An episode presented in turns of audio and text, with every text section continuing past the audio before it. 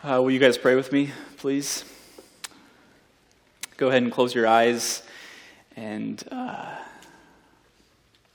let's begin by praying a prayer of thanksgiving. Thank God specifically for one thing in your life right now.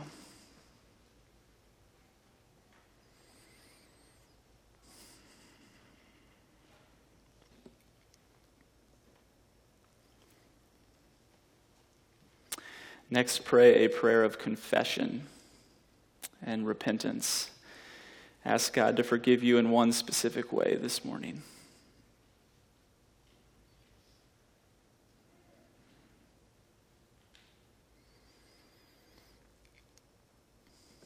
And lastly, pray for your heart and for my heart that we would be obedient to what God wants to say this morning.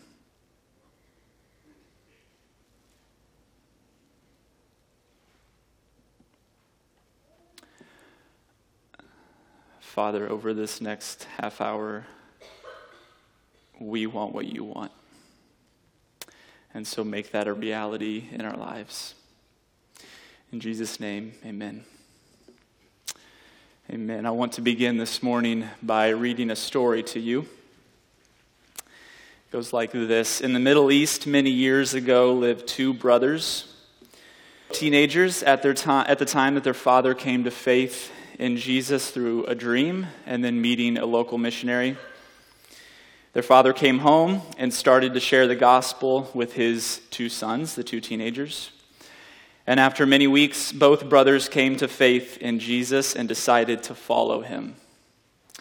Years went by, and it was time for the two brothers to decide what they were going to do with the rest of their life. The younger brother wanted to stay and start his own business in the trades and the older brother wanted to head west and live in the freedom that it promised. They had both recently received minor persecution for their faith. The younger brother was willing to find Jesus worth it in the midst of the suffering. The older brother wanted nothing to do with it and live without the fear of persecution and live in freedom. Years went by, and the younger brother had been thrown into prison a few times. He had been separated from his family and had lost his business. However, was still faithfully following Jesus and finding him worth it despite his current circumstances.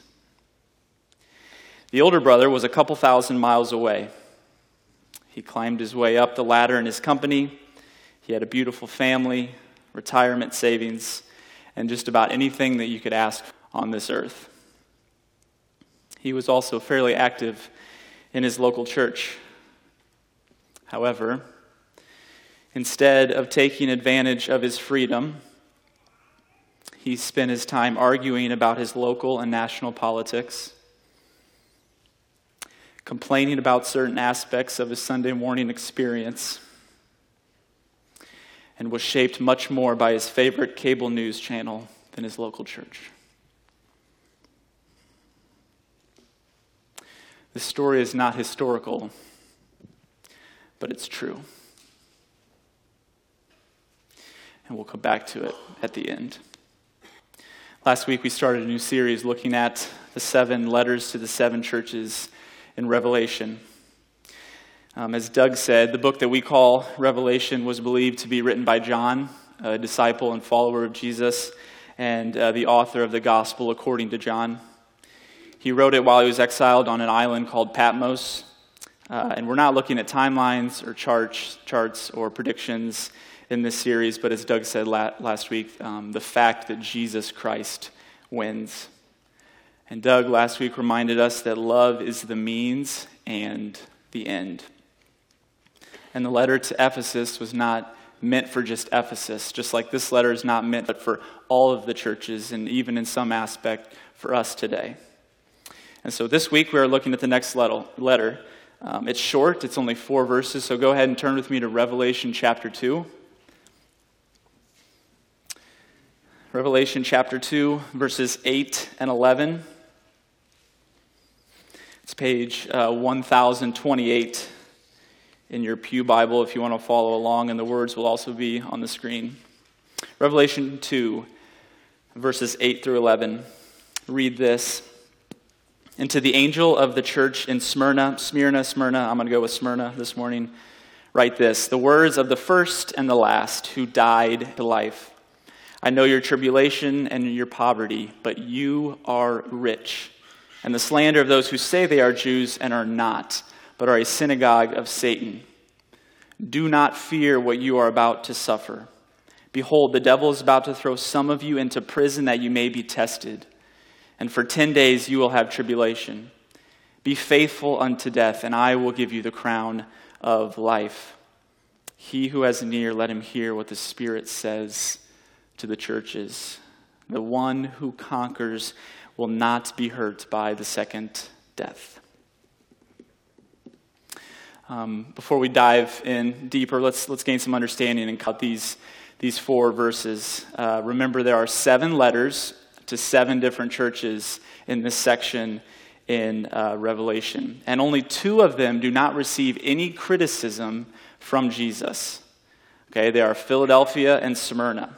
Instead, these two churches receive encouragement to continue on, to face the persecution, and continue to find Jesus worth it. One commentator points out that these two churches are the smallest of the seven churches, and they have the least impact in the world of the seven churches. That's interesting. God may have a different view of success than we do. And the church, or the group of churches in Smyrna, was most likely founded during Paul's third missionary journey, sometime uh, between the, the dates of 53 and 56 AD. And if we look at the city of Smyrna specifically, it's in modern day Turkey and was just north of Ephesus, as Doug pointed out on the map last week. Um, and was, quote, listen to this, quote, renowned for its beauty, calling itself the first in Asia. The first in Asia, remember that. Rome and Smyrna had a great relationship. Okay, Rome um, held Smyrna in high regard in their empire during, during that day. And lastly, in 5 AD, uh, Polycarp, bishop of Smyrna, was burnt at the stake for refusing to confess that Caesar is Lord. The story goes like this. I'm going to read a small summarized version. Polycarp was asked to say Caesar is Lord, uh, but he refused. He was then brought into a Roman stadium and to confess, or told to confess that Caesar is Lord. And when Polycarp continued to refuse, the proconsul threatened to unleash the wild beasts on him. Still not budging, the proconsul threatened for Polycarp to be burnt at the stake. And listen to what Polycarp said. He said this He said, You threaten me with fire which burns for an hour, a little is extinguished. But you are ignorant of the fire of the coming judgment and of eternal punishment reserved for the ungodly. But what are you waiting for? Bring on what you will. People began then to gather firewood, and minutes later, Polycarp was burnt at the stake. I share this with you just to simply show you that this was not a friendly city for followers of Jesus. These were extremely difficult circumstances uh, for these followers of Jesus to live in. Yet, these four verses receive nothing but praise and commendation from Jesus. Smyrna was seen as a success in the eyes of God, despite them being small in size and despite their persecution that they were receiving. All that being said, if you're going to tune out right after this, um, listen for five more seconds. All that being said, one thing I want you to remember this morning is this in persecution or suffering, know the second death has no hold on you. In persecution or suffering, the second no hold on you. All right, now that we have context and some sort of direction, hopefully, this morning, let's look at these four verses uh, more specifically. Okay, verse 8 says, And to the angel of the church in Smyrna, write, the word, write, uh, write this the words of the first and the last, who died and came to life. Uh, point one, if you're taking notes in your bulletin, um, I would strongly encourage you to, says this Jesus is who he says he is. Jesus is who he says he is. Simple, yes, but thinking back to our summary, which says, in persecution or suffering, no death has no hold on you. Jesus being who he says he is is important because if he wasn't, then the second death would have power over our lives, correct? He would just be another guy. But we know that not to be true. Jesus calls himself the first and the last. This is also significant because remember what I said? What did the people of Smyrna call themselves? The first in Asia. And Jesus comes right out of the gates I am the first and the last. Scholarship agrees that this is not an accident. Jesus is making a claim that he indeed is the first and the last. He is the Alpha and he is the Omega. He is the letter A and he is the letter Z. The first page of Revelation reads this I am the Alpha and the Omega, says the Lord God, who is and who was and who is to come, the Almighty. And the last page of Revelation says, Behold, I am coming soon. I am the Alpha and the Omega, the first and the last, and the beginning and the end. The statement was apparently very important to Jesus. And not only does Jesus claim to be the beginning and the end, the first and the last, um, he says that he is the one who has died and he has come back to life. Rhetorical question for you Why do you think it would be important to tell a group of people receiving death threats that they're fo- they're the one that they follow, Jesus, has died and has come back to life? It's because it's their current reality and it's their future hope, right? Jesus says, I was, past tense, I was dead, but now am, present tense, now I am alive. And he says to Smyrna, This is your destiny as well. The persecutors have no power over you, they have no hold on you. Jesus is who he says he is, amen? Is who he says he is. Let me ask all of us, including myself, this question.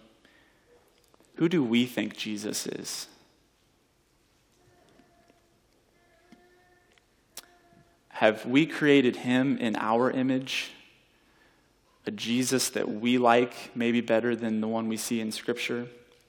Have we made him to be someone that, that we're comfortable with, someone that we want him to be? Or is the Jesus that we're following the one revealed in Scripture the Son of Man, the Messiah, the Son of God. Just let that sit there.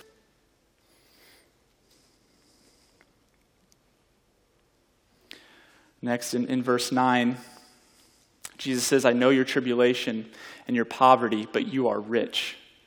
And the slander of those who say they are Jews, but are not, but are a synagogue of Satan.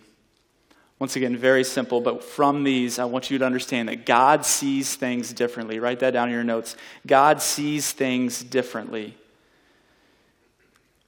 And this is also key because, according to our summary, when we're facing death, there is no fear. Why? Because the second death has no hold on us, the second death has no power. These Christians in Smyrna during this time were going through trial and tribulation, causing them to be physically poor. Okay, they, they didn't have much, they didn't have much to their name. The world looked at them and saw nothing uh, but people who were taking up space and people who were taking up resources. In their eyes, they were good for nothing. God looks at them and he smiles, and he sees so much more. He goes beyond the temporal and sees the richness of their faith, the richness of their spiritual life, and the richness of their future inheritance. I love questions, so another question for you this morning less than? Are you walking through these doors this morning just feeling less than, feeling shame, guilt, condemnation? Do you look at your neighbor who drives a nicer car? Do you look at your neighbor who has more square footage? Do you look at your neighbor who has a nicer house for his or her cars than you do for your own body? Do you look at your neighbor and see a salary that's at least double of yours? And do you just feel depressed, feel shame, feel less than, feel unimportant? Or maybe do you feel envy or jealousy that says, God wants you to know, and it's pretty clear. Just read the Sermon on the Mount. God wants you to know that it's not about that. It's about your heart, it's about our heart and the richness of our inheritance, which is living with Him forever in the new heavens and the new earth. And if I could say this, myself included at times, I'm afraid that in the West we are not living like this is true. That we are storing up, tre- we are not storing up treasures in heaven. And instead, we are living for the temporary satisfaction that this world has to offers, offer, but proves to be cheap every single time. And in the process, we're forgetting that in Scripture, when Jesus says, Follow me, it's preceded by, Pick up your cross and follow me. And this goes into this weird phrase you are a synagogue, or they are a synagogue of Satan.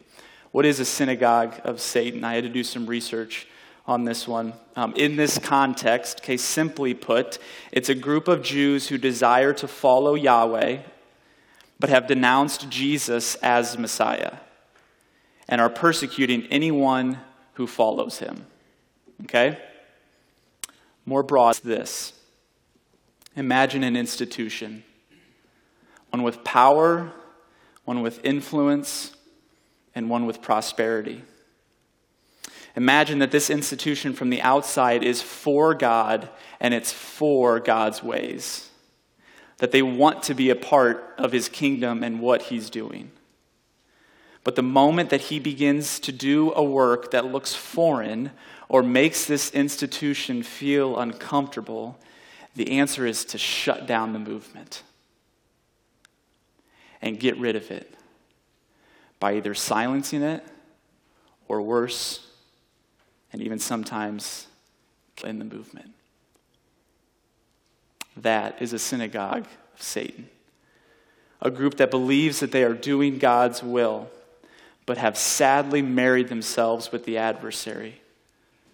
You see, the people inside may think that they are a synagogue, that they are a temple, that they are a church of God. But because of their slander, have become a synagogue of Satan. Know this that God knows the true heart of a man and of a woman, and therefore God is able to see things differently. And lastly, verses 10 and 11 do not fear what you are about to suffer. Behold, the devil is about to throw some of you into prison that you may be tested and for 10 days you will have tribulation. Be faithful unto death, and I will give you the crown of life. He who has an ear, let him hear what the Spirit says to the churches. The one who conquers will not be hurt by the second death. Last point this morning, write this down. The faithful will live forever. That's a promise. The faithful will live forever. Jesus says, Do not fear what you are about to suffer. And he can say this because guess what? He suffered. Simply this earth and living as a man was suffering for him as God himself. And he also says and invites us to suffer with him. He says, You will be thrown into prison and tested, and for 10 days you will have tribulation. Unfortunately, um, many try to create some sort of chart or timeline from this verse. Um, but this refers back to Daniel 1, verses 12 and 14. You can go and read it. And Jesus is saying that this suffering um, will be short and it will have an end. It will be finite. It will be 10 days, not actually 10 days, but instead 10 meaning short, meaning you can endure it. You can persevere. And for those who do endure, he or she will receive the crown of life. And this crown is not one of authority, but one of victory. Think of a crown that one would receive after overcoming in an athletic match in the Greco Roman world.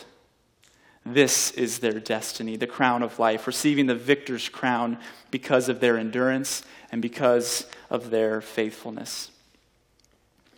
And at the end of verse 11, the one who conquers will not be hurt by the second death. Fun fact here, and I'm not sure if the other ministers are going to touch on it, but the word conquer appears every single one of these letters. And I believe around 17 times, maybe, don't quote me on that, um, around 17 times in, in all of Revelation.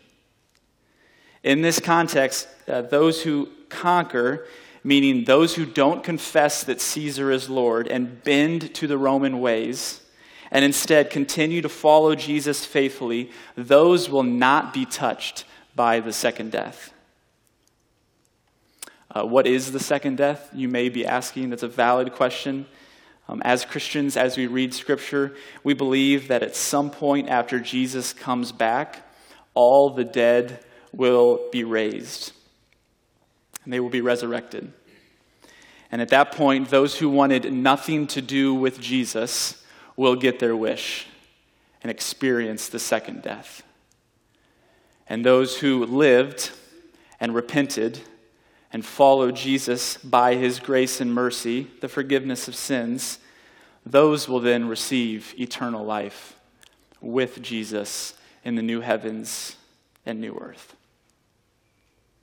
And all of this is made possible, not because the people of Smyrna are something great, not because you or myself have something to offer in our own strength, but all of this is made possible because a Jewish man who lived two years ago conquered death by being put to death and then raising to life.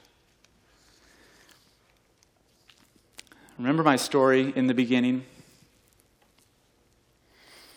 In our comfortable 21st century world, we automatically think suffering equals bad. Difficult equals bad. Persecution equals bad. Hard equals bad. And I just want to humbly ask maybe not to God. One pastor on the West Coast says it this way We persevere maturity. He also says the church, church is often at her best when cultural hostility is at its worst. Hostility makes a small church a smaller one. It tends to make the committed more committed and the nominal walk away. It's sad and we have to grieve that, but maybe it's not all that bad either. And another quote if not careful, ease and comfort can lead to apathy and complacency. James says it this way Count it when you face trials of many kinds, knowing that the testing of your faith produces steadfastness. Paul has something to say about it too. He says, we rejoice in our sufferings, knowing that suffering produces endurance, and endurance produces character, and character produces hope. And hope does not put us to shame. Why? Because God's love has been poured into our hearts through the Holy Spirit who has been given to us. Still not convinced or good enough? Jesus says this hours before he dies. I have said these things to you, that in me you may have peace. In the world you will have patience, but take heart. I have overcome the world. Do I, Brady Zimmer, want to be persecuted for following Jesus? No. But do I think it would be the worst thing? I don't think so. I wonder if in the past year that God wanted to show us that we love our freedoms in this country more than we actually love Him.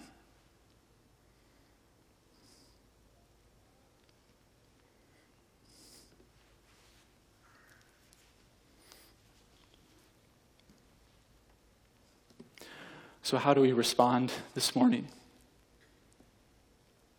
First, listen to what God is speaking to you right now by His Spirit.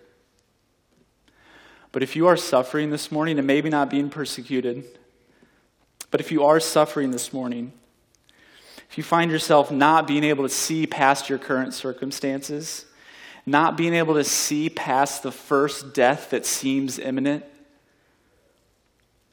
know this. Know the second death has no power in your life. The second death has no on you. For us who are faithfully following, we are conquerors. Not because of anything that we have done, but because of God and His own Son. You can face your seemingly hopeless marriage. You can face your cancer treatment. You can face your chronic health battle. You can face your depression and your despair. You can face your lack of hope. You can face whatever it may be. You can face it. You can look at it right in the eyes and say, The first death may come, but the second death has no power over me. We say that because the very last pages of Scripture say this Behold, the dwelling place of God is with man. He will dwell with them, and they will be his people, and God himself will be with them as their God. He will wipe away every tear from their eyes, and death shall be no more. Neither shall there be mourning, nor crying, nor pain anymore, for the former things have passed away. He who was seated on the throne said, Behold, I am making all things new. This is making all things new. So, in persecution or in suffering, know that because Jesus is making all things new, the second death has no hold on you. Let's pray.